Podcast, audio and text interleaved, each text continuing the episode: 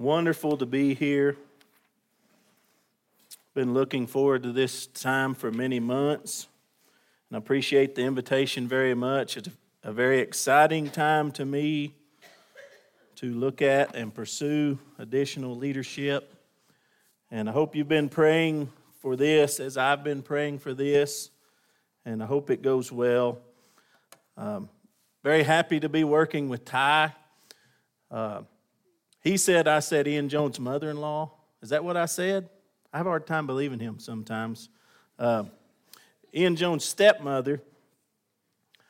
Uh, Ty and I, this a first for me. Ty and I have never held a meeting together except in Africa, so it's great to be able to do that here in America too and be working together. We're quite popular in Africa.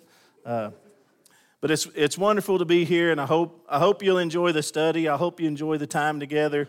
Uh, most preachers say I'm not going to talk very long. That's usually a lie. I'm not going to say that. I may talk a little longer than normal tonight, but I've got several things that I want to cover. And I've uh, tried to think of leadership, and the, and the study tonight's going to be on godly leadership. I tried to find a good picture that I thought would embody godly leadership. And if you look at pictures, you find anything you want to find. But I kept trying to think about this and I, I kept seeing this picture and I finally decided this is the one. This is a man that's got gloves on because he works. It's a man who gets dirty and it's a man who toils and a man who sweats. It's a man who rises early because he's got things to do and there's work to do and those things are important to him and he works late and he doesn't shirk a task. He doesn't fear those tasks. And this is things that were in my mind when it came to godly leadership. And I want you to think about it with me tonight. And I'm very excited about the subject. I think it's a very, very important subject. And I want to encourage you tonight to give thought to these things. If you're a young man tonight, I want you to especially listen. And I want to encourage you, young men, to aspire to be leaders in God's church someday, to plan your life around someday being a leader, elder, or deacon in God's church to pursue a wife who will help you and aid you in this pursuit because it's a wonderful pursuit. It's a wonderful thing to be a leader in God's church. The Apostle Paul to Titus, and to the uh, from the Apostle Paul to Titus the evangelist. For this cause left I thee in Crete, that thou shouldest set in order the things that are wanting and ordain elders in every city as I had appointed thee. This is the command given to the evangelist and part of my role and part of Ty's role as we work as evangelists this week is to help you to do this, to have things in order as they should be. And if I'm totally honest with you, I have been to the congregation in Amarillo in a time and in a day that it was not in order. It was a long time ago. And I have seen nothing but improvement. I've seen nothing but growth and things get in order to a point where this congregation, in my opinion, it thrives. And I praise God for that. I praise God. I'm so thankful for that. Doesn't mean the task is done. There's a responsibility to continue to pursue leadership here, and that's the idea. To set in order means to straighten further or arrange additionally, and that's the idea. Thayer says to set in order besides or further. So that's the idea along the way. Did you realize that 27.3% of congregations in the brotherhoods have elders? Did you know that? That's pathetic. That's a shame. That ought to embarrass every one of us who claim a part of this brotherhood. That's woeful. Brethren, that's wrong. And it's going to take men dedicating your life to God to change that number. It's going to take ladies dedicating their life to God to change that number. This tells me that 72% do not have God's leaders among them. And I'm going to tell you something I've noticed. I've been blessed to travel and do church work for many years. The 27% are doing quite well. Churches with elders tend to do quite well. The congregations that don't have elders, there's a couple of things that's going to happen. They're going to work and they're going to get elders or they're going to die. I believe that. And the necessity for elders is vast, it's great. And if you do not pursue elders here, even though you have them, you're blessed to have two really good men as elders. If you don't pursue them, these men will get old and they will die, and you will not have elders here. And you will become one of the statistics. Each generation of leadership is responsible for preparing the next generation of leadership. Leadership happens. This is true. Leadership will just happen, but godly leadership never just happens. Never. Godly leadership is purposed, it's planned, it's had a, a vision in mind, and we got to follow a vision to have more elders and more deacons as it goes along. And so this is what we're doing here this week. This has been the vision of the elders that you have is to perpetuate leadership for the future. So there'll be men here to guide and to take care of this congregation. There's a number of ways to have leadership. One is through attrition. I've seen this a lot in my life. We go to a congregation, and in that congregation, there's generally one old man who's the guy. He's not an elder, but he's the guy. And, he leads the church until he dies one day. And then we all get to church the next Sunday and we look around and go, Who's going to lead? And somebody steps up and we go, You're the leader. And through a process of attrition, that man's the leader until guess what? He gets old and he dies. And then through attrition, we get another one. And that's not God's way, it's not God's plan. Number two is through heritage. Well, his father was a church leader, so we're going to make the son a church leader. And this happens a lot too, and it's not God's way either. Popularity. There are church leaders who they're nice guys, they got a nice car, they buy my lunch. Let's make them a leader. And this is not a popularity contest. There's a lot of popular guys here. Well, that's no way to have leadership either. I've seen it where deceitfulness was the way there were leaders appointed. I know of a congregation where one time in the night, three guys got together, and the first guy appointed the second one a leader, and the second guy appointed the third, and the third guy appointed the first. And they said, We're elders. And guess what happened in two weeks? The church split. And guess what happened in a year? It was dead. It's not God's way either. Another way I've seen leader is the bully's the leader. He's the guy who's the loudest and he barks everybody down in a business meeting and he becomes the leader. That's not God's way either. Or we could follow a scriptural pattern. We can follow the pattern that we find in the New Testament. I want to tell you about that just briefly because that's what I want to do. In the scriptural pattern, we have an evangelist involved. We have elders, if there are existing elders, and here you do. We have elders involved, and we have a congregation involved. That's what we find in the New Testament. And I believe today that the congregation today will put forth names of men, and the congregation can also say, We don't want these men. In a sense, the congregation today has veto power. Along with that veto power, the elders have veto power. And finally, the evangelist has veto power. And I believe this is a system that God has instituted in the New Testament so that there are some checks and balances, so that it's a fair process, so that it's a thorough process, and so that ultimately we get godly men who meet the qualifications. And I'm going to talk about qualifications necessarily tonight. But we want men who are godly men, and the scriptural pattern is like a three legged stool. And what happens on a three legged stool if we lose one of the legs? It falls apart, doesn't it? It falls down. So I want you to think about this briefly just for a moment. Think about the congregation. In Acts chapter 6, we could have a lot of discussion about whether or not these are deacons, but this was an example that we have in Scripture where the apostles directed the church to choose out some leaders. Now, I want you to notice what the apostles said. Wherefore, brethren, look ye out among you seven men of honest report. He says to the church, take a survey and choose out seven men.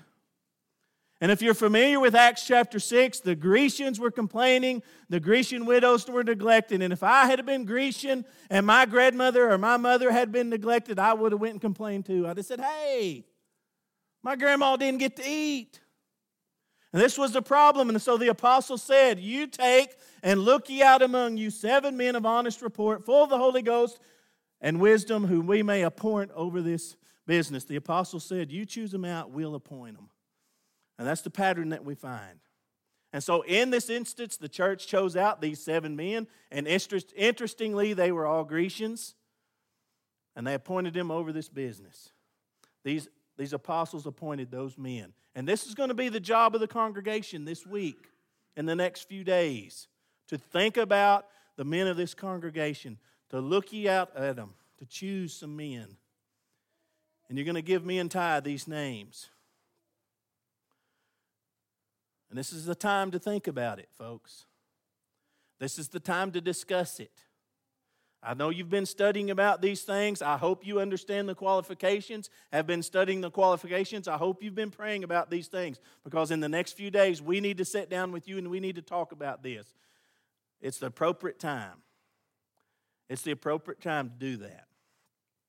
The evangelist, as we read in the beginning, it's their job to come in, set things in order, and ordain elders in every city. And this is a part of the job that it, it's an enjoyable part. It's typically very enjoyable.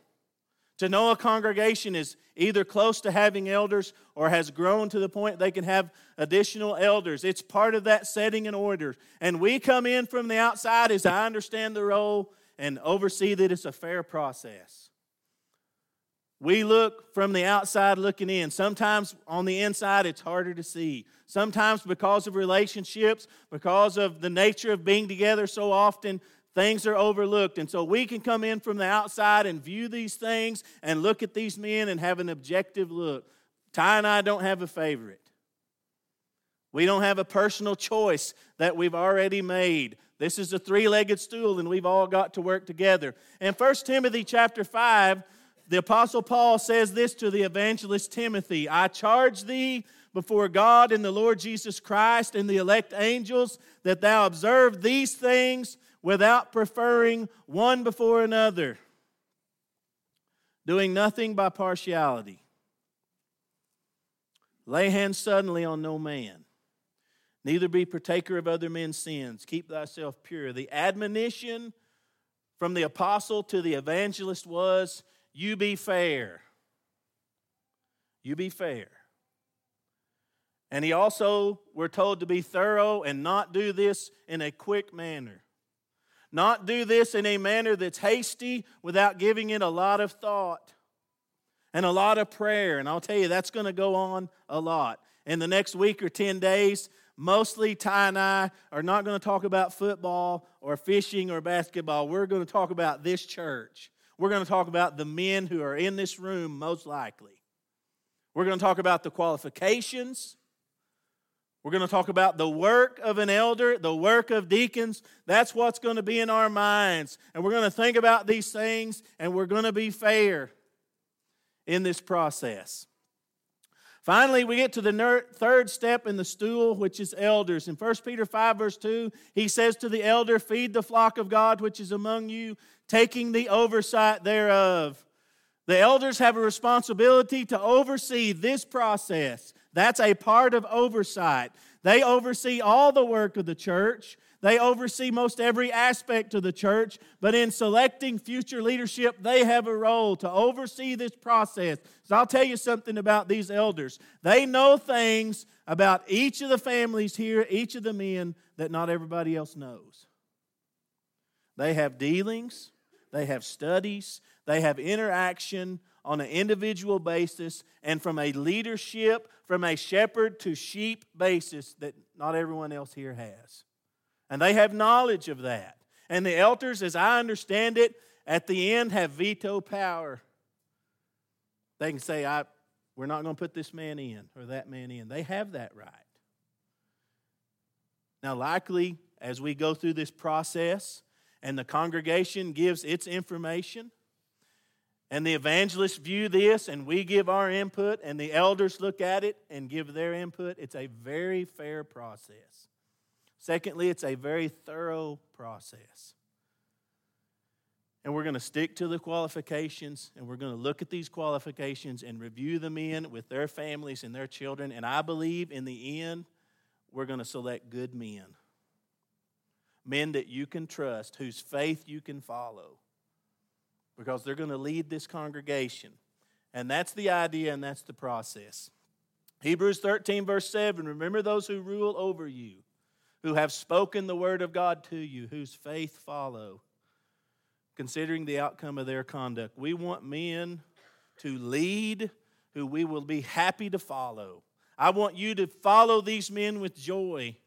I want you to be happy to do the bidding of these men. To follow means to imitate their faith. And so this brings us to the first point tonight. Godly leaders have foresight. Look for men who have foresight, who have wisdom, and who look down the road of time to prepare this congregation and themselves. In the book of Proverbs, chapter 22, verse 3, he says, A prudent man foresees evil and hides himself.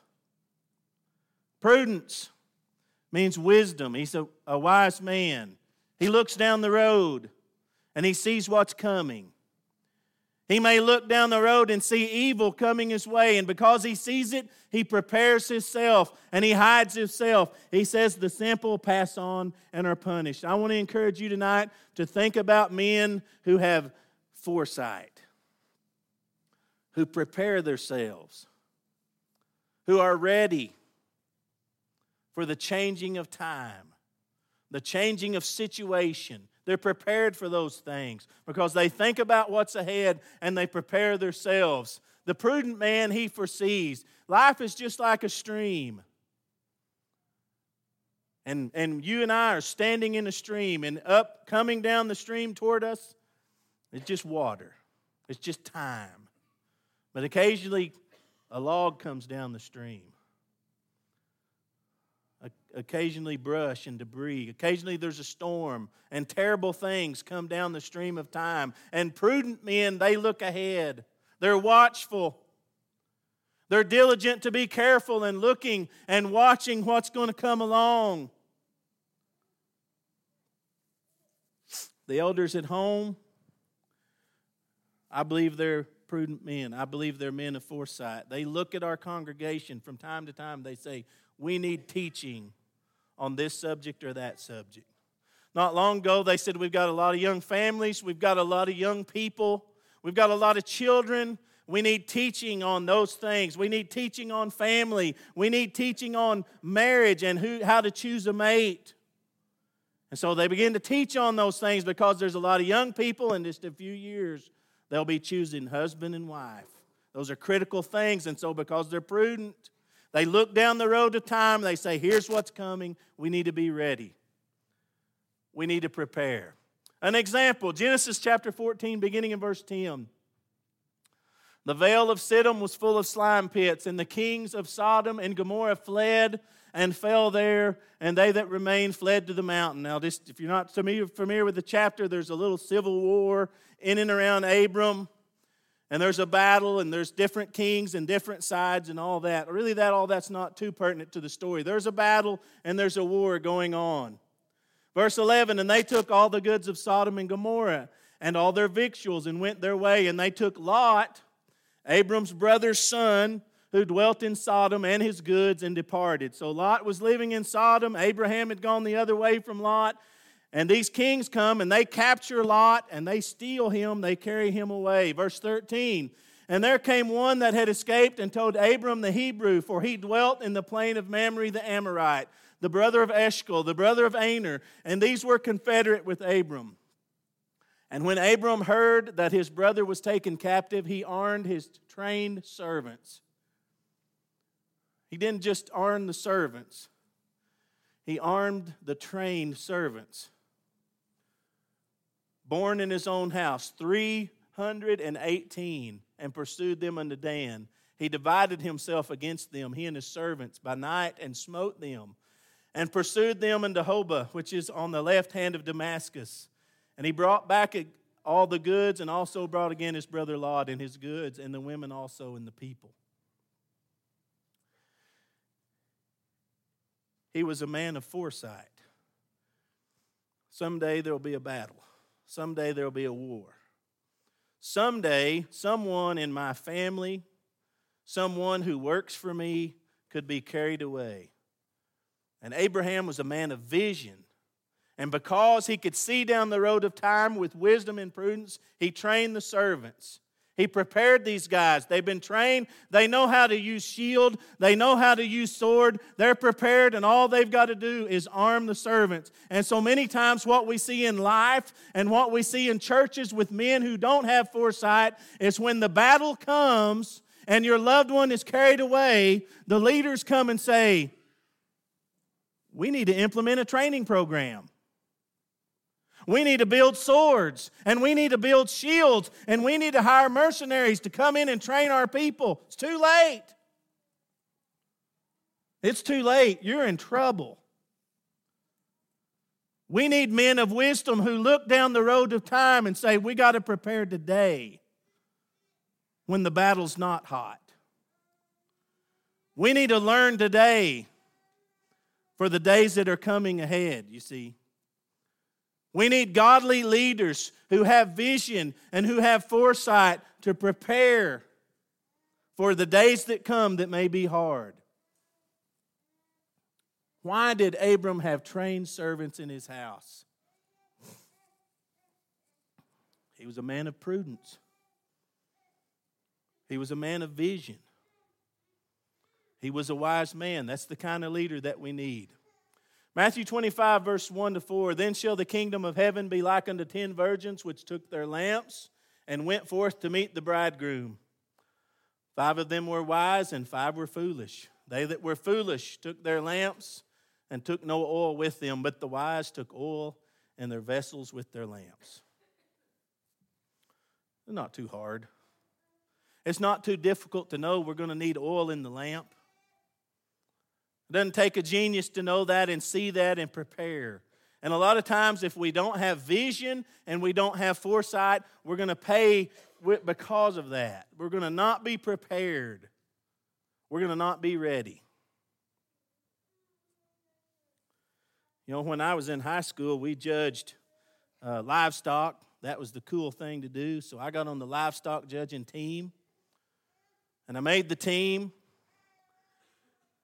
And I woke up one morning, we were going to Clarendon, Texas to judge livestock. My mother came in and woke me up she said, Son, you've got to get to the school. And I said, The famous question, What time is it?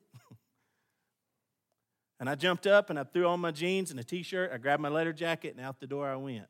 You know what the high was that day? 18. 18. No gloves, no long johns, no wool socks. And I would walk out there and, and I'd wipe the frozen tears from my eyes and I'd say, one, two, three, four. That's good enough. That'll do. And I'll tell you how you come in last, last place in judging livestock. You sleep a little too late and you don't check the weather and you just hop on the bus and go. And that's a good story. It's a true story, every word. I'll tell you, it's going to be a different thing if you don't have wisdom and foresight for your family, for your church, because the devil will come in and wreck you. He will wreck your life. And you need men of vision, men of wisdom to lead you and to teach us what to prepare for. The apostle said it this way in Acts 20, verse 28 Take heed, therefore, to yourselves to all the flock over the which the Holy Ghost had made you overseers to feed the church of God, which he hath purchased with his own blood. Now, notice what the Apostle Paul said For I know this that after my departing shall grievous wolves enter in among you, not sparing the flock. Also of your own selves shall men arise, speaking perverse things, to draw away disciples after them. Therefore, watch and remember that by the space of three years I cease not to warn everyone night and day with tears. The apostle was a man of vision, and he begged the elders to watch out. Prepare, because when I, as soon as I leave, the wolves are coming. Well, I'll tell you the truth, my friends. The wolf is coming. He's coming for you. He's coming for your kids. He's coming for this church. And you better prepare. You better prepare yourself as a man, as a husband, as a father, as a teacher in this congregation. You better prepare as a deacon. You better prepare as an elder. You better watch because things are good now. But you know what? One of these elders dies, the wolf's going to come. These elders get old, the wolf's coming. Secondly, godly leaders do what's right. It irritates me. I won't tell you my political leaning, but it irritates me when politicians take a poll and they find out what's popular and then they offer that. That's not leadership. Godly leaders do what's right. They follow the scriptures, they follow the doctrine. Maybe it's not popular at times. Maybe a lot of people say, Why? Why did you do this or why did you do that? Godly leaders do what's right. Whether people like it or don't like it, they do what's right. The book of Exodus, chapter 32. When the people saw that Moses delayed to come down out of the mount, the people gathered themselves together unto Aaron and said unto him, Up, make us gods which shall go before us. For as for this Moses, the man that brought us up out of the land of Egypt, we wot not what has become of him. And Aaron said unto them, Break off the golden earrings which are in the ears of your wives, of your sons, and of your daughters, and bring them unto me. And I, I can't read it without wanting to scream at Aaron and go, What are you thinking? Can you imagine? Can you imagine? Carrie and Craig being gone for a few days and someone coming in and saying, They're gone. Let's make us a new way. Let's make us a new God. Let's follow a new way. And Aaron just, well, if it's what you want, give me the gold. Verse 21 Moses said to Aaron, What did this people unto thee? What did they do to you? They put a gun to your head? Did they kidnap your kids and your wife? How could they talk you into doing this?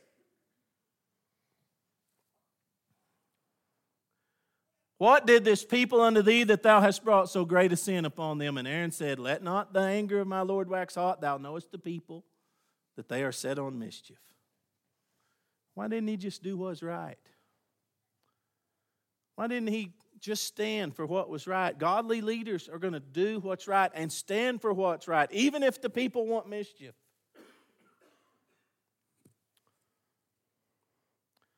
I held a meeting in a congregation a few years ago, visiting with those guys. Uh, they had elders. At the close of service one Sunday evening, they said, Does any one of the men have an announcement? A man said, I have an announcement. They said, Yeah. He said, I think we ought to become a Baptist church.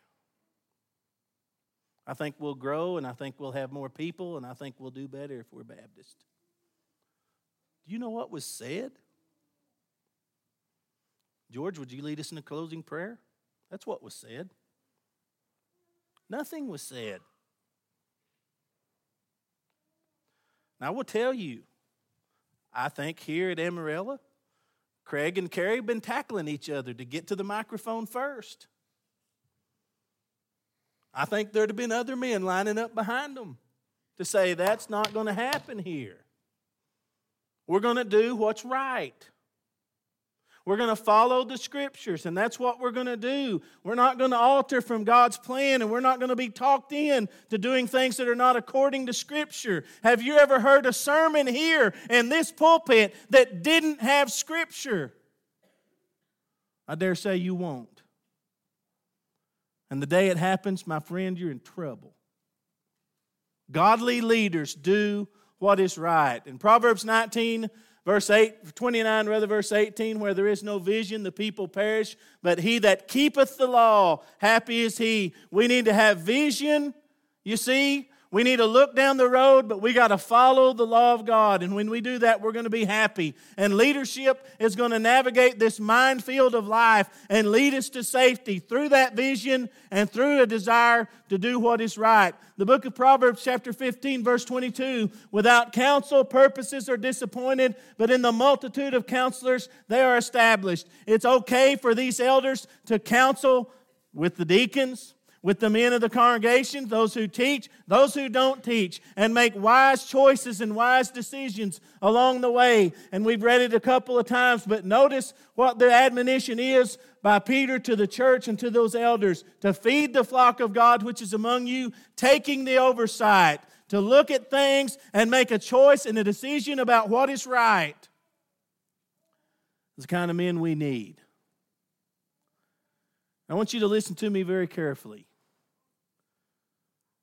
We need men with backbone, men of courage, men who will fight the wolf, men who will stand up and say no, no. My great grandfather's name was Dave Dukes, elder in the church in Bridgeport, Texas. It was a different time, years and years ago. At the close of their service, asked if any of the men had announcement. A man said he had announcement. He stood up and he said, An angel appeared in me in a, in a vision last night and said, and that's as far as he got. And Dave Duke, Dave Duke stood up and said, You shut up and sit down, you're a liar.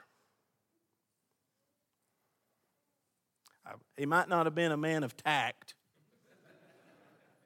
well, I'll tell you something. He had a spine. No. We're not doing these things if they're not right. You got to feed the church and take the oversight. And you want men who is going to do what's right. Hebrews 13, verse 7 Obey them that have the rule over you. If you got a command from God to obey these men, then you better choose men who will do what's right because you have a responsibility to obey to these men. He said, Submit yourselves, for they watch for your souls as they that must give account. It's a responsibility to God to one day give account for you. So follow these men and choose men who are going to do what's right. Let's switch gears just a little bit. Exodus 18, verse 21. In the old days, the Bible says, Moreover, you shall select from all the people able to fear God, men of truth, hating covetousness and place such over them to be rulers of thousands, rulers of hundreds, rulers of fifties, rulers of tens. Really, things haven't changed. God has always had in mind for good and trustworthy men to lead his people. And that's absolutely true today. Men who hate covetousness, men of truth, that's what we're looking for. And so the next point is we are looking for godly leaders who are motivated to serve by love. By love. That's what we need. Mark 6, verse 34. Jesus, when he came out, saw much people, was moved with compassion. When Jesus saw the people, his people, he looked over these people. They're his people. And he's moved. You ever been moved? You ever had that feeling that it creeps up your throat and it's going to choke you and you're moved and you feel compassion? You feel love within you when people suffer or when people are challenged or tried. That's what happened to the Lord. He saw the people, was moved with compassion toward them because they were a sheep having not having a shepherd. He began to teach them many things. This is the feeling of our Lord. Compassion. He had love. He saw the people. They needed leadership.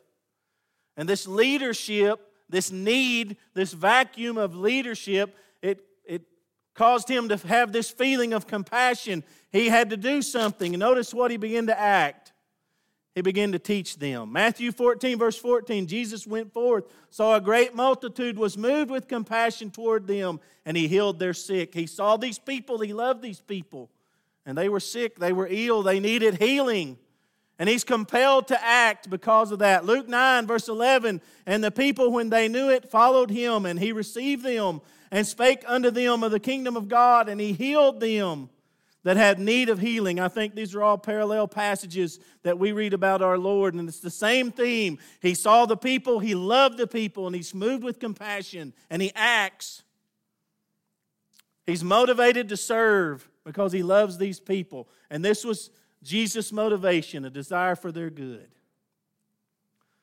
If you love one another, you want nothing but good. It's easy to want good for our kids easy to want good for our husband or wife. We just we want nothing but good. We want them to prosper, we want them to grow, we want happiness. This work of leadership must be motivated by love. Jesus, when he saw that they didn't have leadership, he wanted them to learn the truth. He saw they had no leadership. He wanted them to understand the kingdom of heaven. He wanted to teach them about the kingdom. He saw they had no leadership. He wanted them to be healed. I'm going to tell you, in this church today, you have people with these very needs. They need to learn the truth, they need to understand the kingdom of God.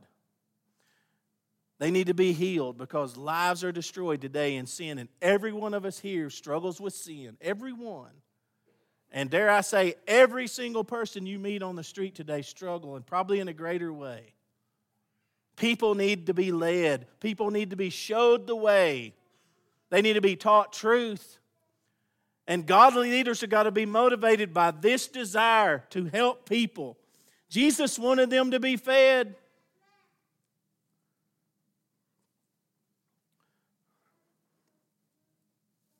My little old wife try to feed Zane when he was a little baby, and he'd get so hungry. He'd scream. He's sitting in the high chair and he'd just scream. And she'd get that baby food open and she'd get that spoon in there and he'd scream and she'd try to get it in his mouth and he'd take a bite and he'd chew it up going. Mm, mm, mm, and then as soon as he chewed up that bite, he'd scream. And she'd get another bite and she'd get it in his mouth and another one. And finally, at about half a jar, he'd quit screaming. Well, she wanted to feed the kid. She tried.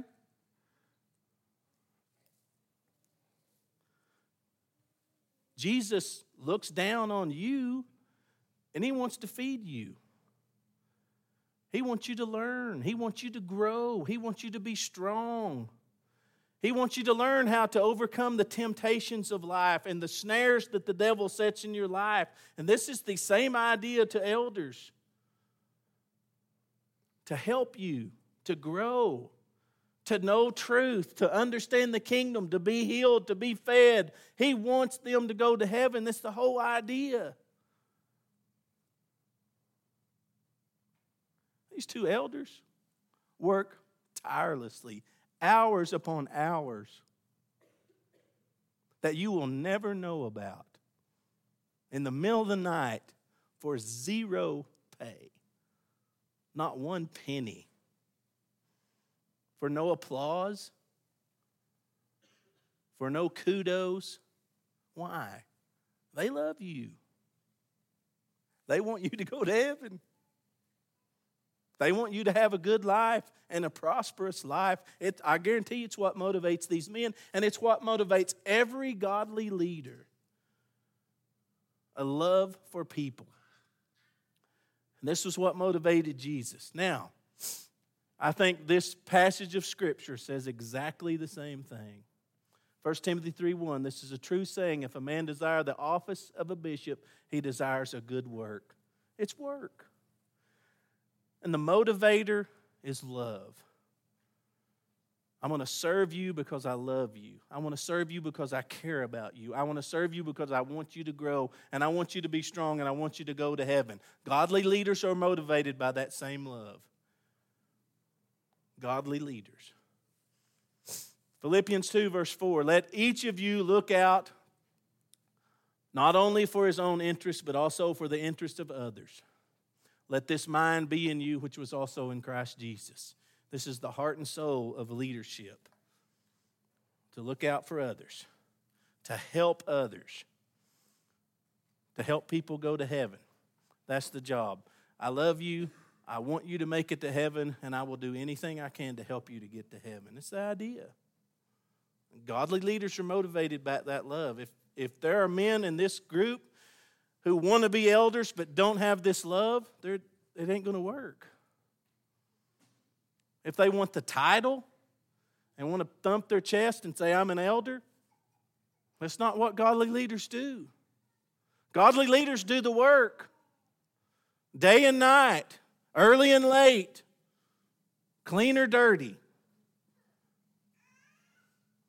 without complaint. Does this love, does this compassion motivate you to serve? I hope it does. It should. Finally, godly leaders want to work. They want to work. This is what they're about. Titus 2, verse 14. Who gave himself for us that he might redeem us from all iniquity and purify unto himself a peculiar people zealous of good works. These things speak and exhort and rebuke with all authority. Let no man despise thee. We are a people who should be about work. Now, we live in a world that's usually not. It's about me. There's a lot of people in a lot of churches who come to be served. And I've heard a lot of people say, Well, I'm not getting what I need out of this church. That church didn't offer what I needed. They, this church didn't have what's for me. It's not, that's not what Christianity's about. We all have certain needs. Leadership is about effort and about work and what can I do? How can I get dirty helping the people that are in need? How can I get involved in helping this church to grow? What can I do to serve in some way? This is what leadership's about. Matthew 6 21, for where your treasure is, there will your heart be also.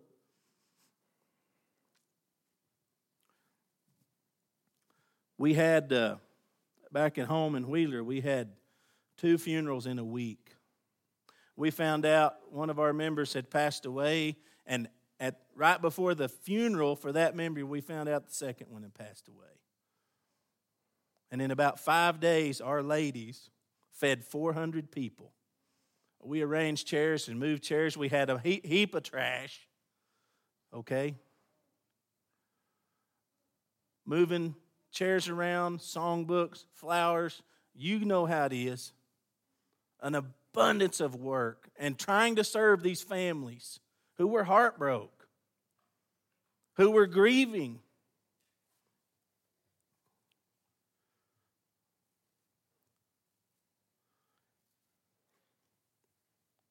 We had a deacon. He come walking out of the building and carrying trash. I said, How many loads have you carried? He said, I don't remember. He said, But I want to be a worker for the Lord. i tell you what, you got to want to work. Because if, if you're put in leadership in this congregation, you're going to be called on to work. And maybe it's trash. And maybe your job as a deacon is going to be trash every week. Can you handle that? Maybe it's going to be take care of the dreaded baptistry. Man, they're a pain. Maybe it's going to be a lot more than that, spiritual in nature. You may get called to go with an elder to a home where a young teenage lady's pregnant. You, you may get to go counsel with someone whose husband or wife's been killed in a car wreck. It ain't fun. You, you may have to sit down with husbands and wives who hate each other. And I'm not talking about a little bit, I'm talking about hate each other's guts. and try to help them have peace, forgiveness. Try to help them heal. And as a leader, you're going to have a target on your back. It's work. And all this works out of love. It's because we care. In Isaiah 56, verse 10, he says, His watchmen are all blind, they are all ignorant, they are all dumb dogs. They cannot bark, sleeping, lying down, loving to slumber. These leaders may be called on to fight false doctrine. They may be called on to hold the church together when there are men who want to divide and destroy this church. I tell you, it ain't no fun. I think it's a fantastic verse. And I've said it before and I'll say it again. Van Miller gave one of the all time great quotes. He said, I may be a dumb dog, but I'll bark. My old dog was barking the other night. He barked and barked and barked. And I finally got out of bed in the underwear. I went to the front door. I jerked it open to scold this dumb dog. There's a skunk right there on the porch. I slammed that door and said, Pretty good dog. good dog. Godly leaders have got to want the work. It takes a whole lot for a church to function well. I want to tell you, Ty's seen it, I've seen it. It takes a lot of people for the church to function well. And I've seen churches that just do not function. It takes every one of you, it takes the elders all the way down to function. And it takes an immense amount of labor for a congregation this size. And I want to tell you right now, it is a tremendous burden on two elders. Tremendous. And it's a tremendous burden on four deacons. And you have a wonderful opportunity. You need to look for men who have foresight, for men who will do what is right, for men who love the Lord and who want to serve. And you need to find men who are willing to work and not just wear a title. It's a service to be an elder or deacon. 1 Corinthians 16, verse 15 I beseech you, brethren, you know the house of Stephanas, that it is the first fruits of Achaia, and that they have addicted themselves to the ministry of the saints.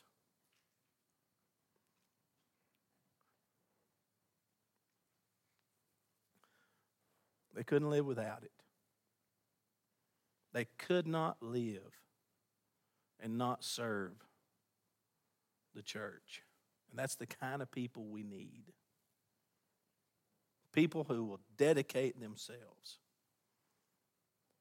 to the good of this church, to the work of the church, to the souls of this church so that they can go to heaven. Matthew 20, verse 26. It shall not be so among you, but whosoever will be great among you let him be your minister. Whoever will be chief among you, let him be your servant.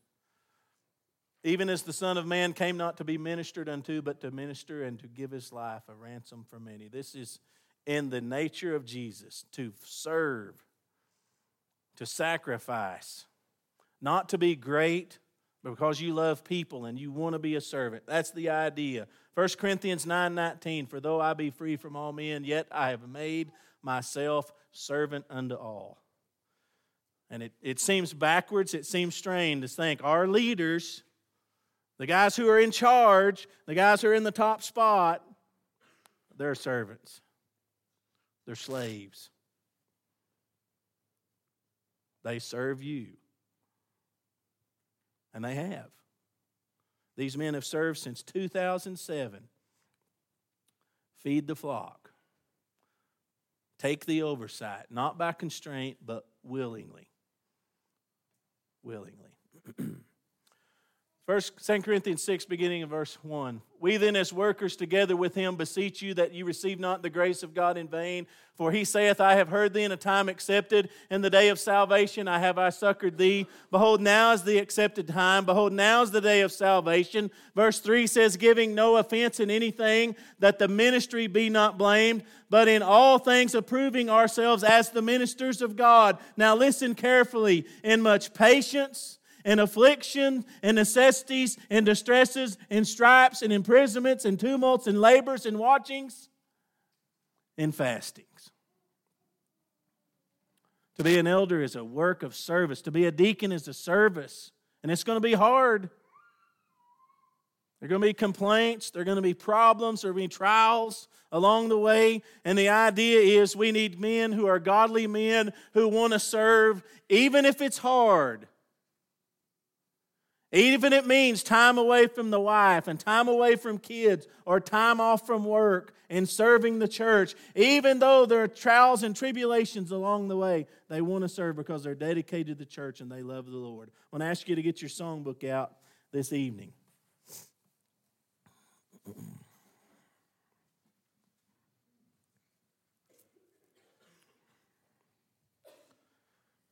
Thank you for listening.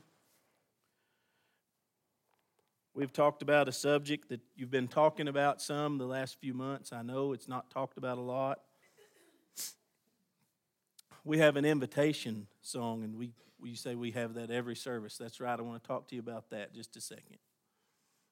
It's not my invitation, it's God's invitation. It's the invitation of Jesus. You might ask for what? To change to change your life, to change your path, to change the course you are on. You have that invitation right now. And you can turn from a path to hell and get on a path to heaven. You can do that in the next few minutes. You can change your life. And Jesus wants you to change. He came and gave his life, not so that you could live in sin, not so that you could suffer, not so that you could flail and struggle. He gave life and he gives life more abundantly. And if you need forgiveness tonight, he'll give it. If you'll repent, if you'll humble yourself, he will change you into what you ought to be.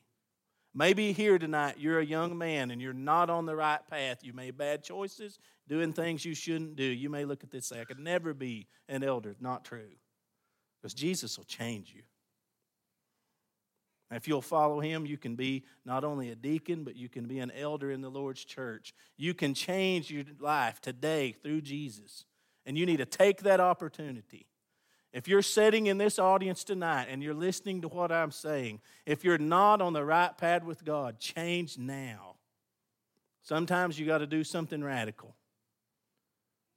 And during this song, maybe you need to get up and come to the front. Maybe you need to beg God to help you to change. I'll tell you, if you're on the road to hell, you need that's the most appropriate thing you can do. The best decision you could make would be to get up and stand up and come to the front and change and be what God wants you to be. Not who the devil wants you to be, what God wants you to be. And that's why we've taken this minute off the subject of the evening, but we're going to give this invitation. We're going to sing a few verses. You think about your soul. While we sing this song, you think about your life and change. Come to the front. I'll take your hand as we sing.